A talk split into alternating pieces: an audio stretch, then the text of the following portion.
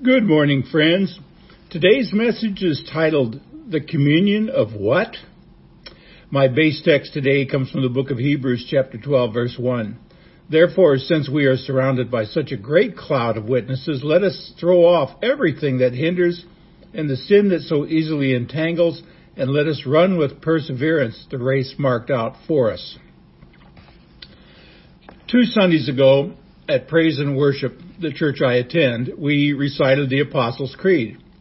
Now, this is not unusual for many churches, but here is my confession. Having been made to memorize it way back in grade school, and since then reciting it thousands and thousands of times, my confession is I often rattle through it hardly thinking about what it all means.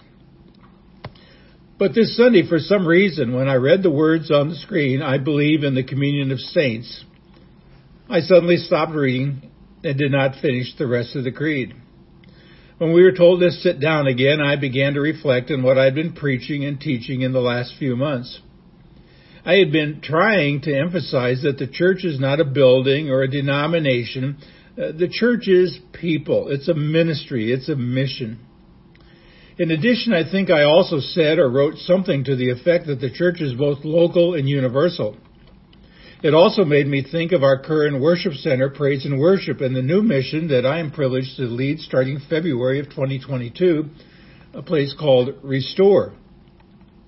Now, driving home that day, I thought of all the places of worship in the Branson Hollister area. And yes, there are many, many churches in our community. And thinking about that, reminded me that there is also a sense in which the church refers to all true believers scattered everywhere in every nation.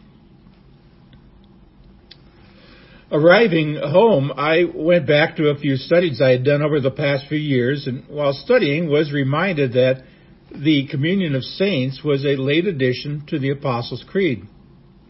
It was actually added several centuries after the Holy Catholic or Universal Church. Now that led me to remembering the Holy Catholic Church teaches us that the church spans the globe. The communion of saints teaches that the church transcends time. So what exactly does the phrase communion of saints mean?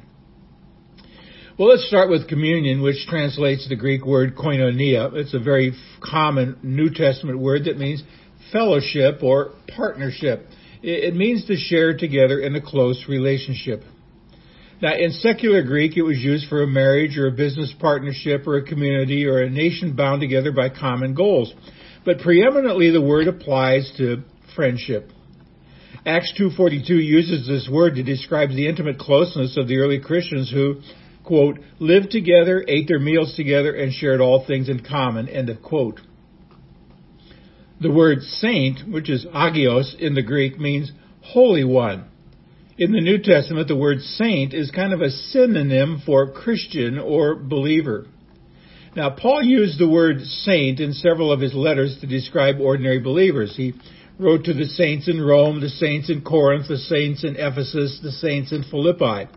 Now, to many of us, a saint refers to an extraordinary Christian one who has been canonized by the Church of Rome. But the New Testament never uses the word that way. It always applies to all believers. In other words, if you know Jesus, you're a saint of God. To say that we believe in the communion of saints means that we believe there exists an intimate connection between all true believers in Jesus. Now we could probably say it this way, everyone who belongs to Jesus belongs to me and I belong to them. Now I'm going to draw a simple conclusion from this, and it's this. Our fellowship ought to be as wide as the whole body of Christ. Now it's been my joy in nearly 40 years as a pastor to discover that God has His people scattered in some very unusual places. I have learned that there are many different ways to worship God in spirit and truth. For example, I learned to do a, a little worship dance in Nigeria, and no, I'm not going to do it for you. I have clapped and I have cheered with Haitian and South African believers. I have rejoiced with thousands of people at the Million Man Crusade in Nigeria. I have shared at a charismatic congregation in Russia and on and on. And yes, I love to worship with my friends in prison. To say that God has continually pulled me out of my comfort zone over the years to show me that His family is much bigger than I ever imagined would be an understatement. Romans 1:16 is very helpful in this regard. Uh, I read it again, for I am not ashamed of the gospel of Christ, for it is the power of God for salvation to everyone who believes, to the Jew first, and also to the Greek. Now the last phrase kind of introduces the universal dimension of the gospel. The Jews were God's chosen people, and although most of the Jews have not become followers of Christ yet, the gospel still has the power to save them if they will only believe. The Greeks were the Gentiles, if you will, that is, all non-Jews. And it's no wonder Paul was not ashamed. The gospel has the power to save people without regard to the distinctions that divide us. It has the power to save without regard to race or education or age or income or skin color or family background or your religious preference or your degree of moral degradation the gospel of Jesus has the power to build a bridge over the chasm of race and education, age, social status, skin color, family background, language, culture, and everything else that tends to divide us today. So friends, when we are firm on the gospel, the good news, we have joyful fellowship. We have this communion with God's people from many backgrounds. Now, let's flesh this out a little bit. Let's start with this, this statement. Uh, first of all, we have communion with Christ. Now we see this very clearly in 1 John chapter 1 verses 1 to 4. John writes, that which was from the beginning, which we have heard, which we have seen with our eyes, which we have looked at and our hands have touched, this we proclaim concerning the word of life. The life appeared, we have seen it and testified to it, and we proclaim to you the eternal life, which was with the Father and has appeared to us we proclaim to you what we have seen and heard so that you also may have fellowship with us. And our fellowship is with the Father and with His Son, Jesus Christ. Now friends, everything we do is based on this truth. We have fellowship with God through His Son, Jesus the Christ. And only in Him do we have fellowship with one another. Now, if you skip this or minimize this or gloss over it, then what you gather with is nothing more than a social club. Now, what sets us apart from the Rotary Club or uh, the Toastmasters Club or the Country Club is that we have fellowship with God. Now, remember this instead. We are the supernatural society of God's redeemed people.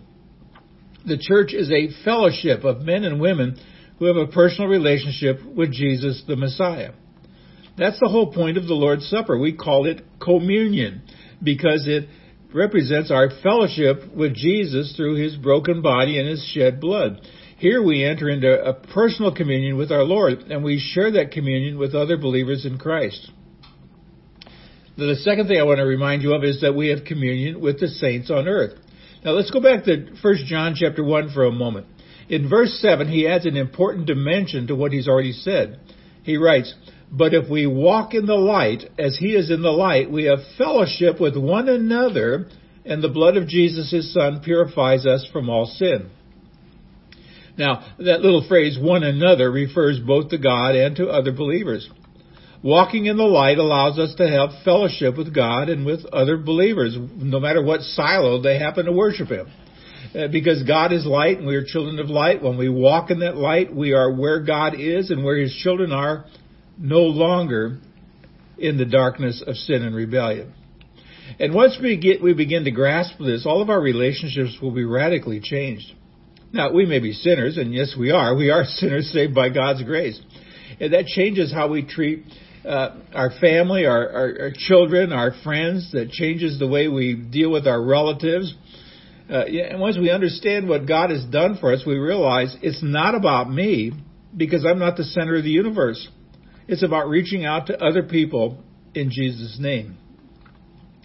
Now, third, we have communion with the saints in heaven. Hebrews 12:1 speaks of this when it says we are surrounded by a great cloud of witnesses. Now, witnesses is the Greek word martyro, uh, martyrs.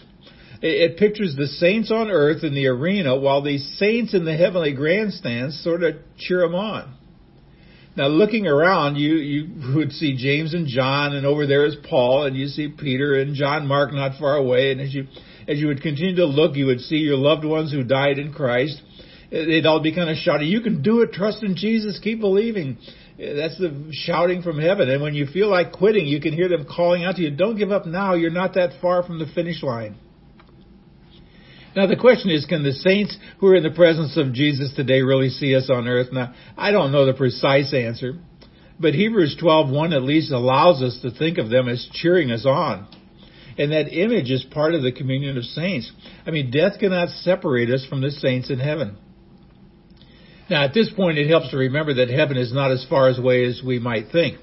Now, when I, was a young boy growing up in Nebraska, I kind of pictured heaven as a, a wonderful land so far away that I'd need a rocket ship to get there. Now, Hebrews 12, verses 22 to 24 offer a, a little bit different picture than that rocket ship. These verses tell us something amazing about what the gospel has done for us. Listen to what this anonymous writer to the book of Hebrews writes.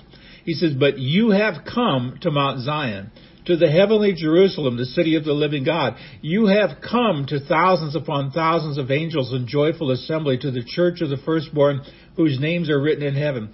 You have come to God, the judge of all men, to the spirits of righteous men made perfect, to Jesus, the mediator of a new covenant, and to the sprinkled blood that speaks a word, better word than the blood of Abel. Wow, that's that that those verses are loaded. But I just want you to notice something here. Three times the writer says, you have come. You have come. Now the Greek word, uh, pros, proserchomai, uh, literally means to come near. It's a compound word consisting of to come and near. Or another way to say it is, you've gotten face to face. See, once we were far from God, but now in Jesus we have come into God's very presence. Once we were far away, but now we kind of live in the presence of angels. And now in Jesus, we have come into the presence of the spirits of righteous men made perfect, a clear reference to believers in heaven. I think that's exactly what he's saying. He's saying we're not that far from heaven or from the angels. We're not that far from loved ones in heaven. We're not that far from God. We're not that far from Jesus. You know, heaven's a real place. It's where Jesus is right now, and it's not it's not off in the distance. See, between us and heaven, there's a veil called death. And to us, that veil seems dark and forbidding, but in Jesus, that veil has become the portal to eternal reality. Now, perhaps we should think of all the eternal realities as simply being in a different dimension of reality, not visible in this life, but near us and around us all the time, like the angels surrounding the armies of Israel that Elisha showed to his servants in 2 Kings chapter 6. I mean, the angels were there all the time, but the servant could not see them until his eyes were open. I'm reflecting back on a couple of uh, uh, old hymns of the church that talk about this communion of saints in heaven.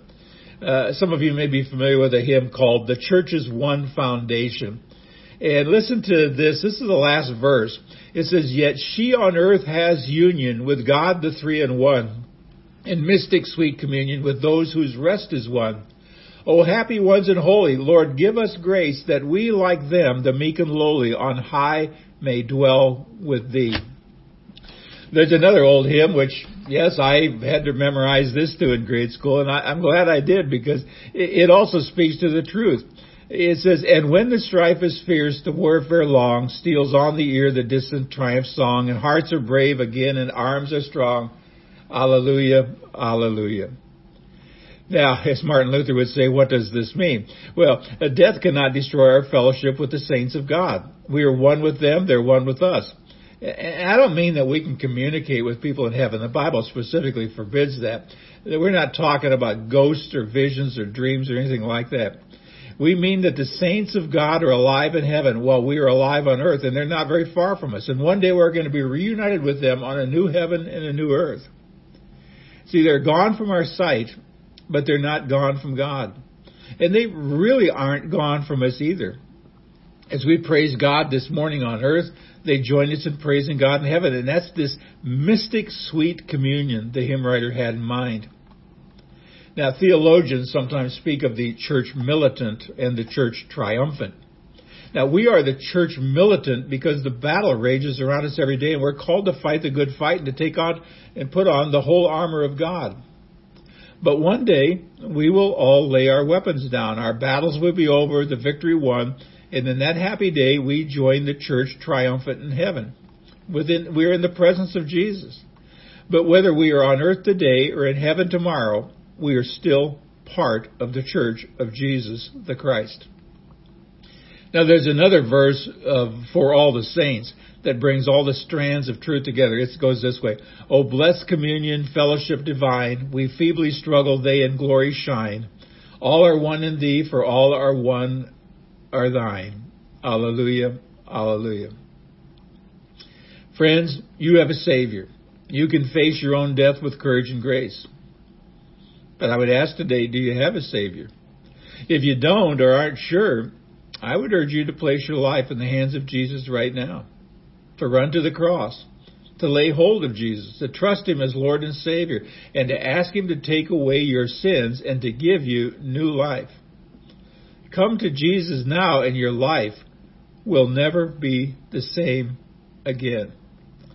And guess what? You'll join the communion of saints. Until next time, see the vision, live the mission, feel the passion. God bless.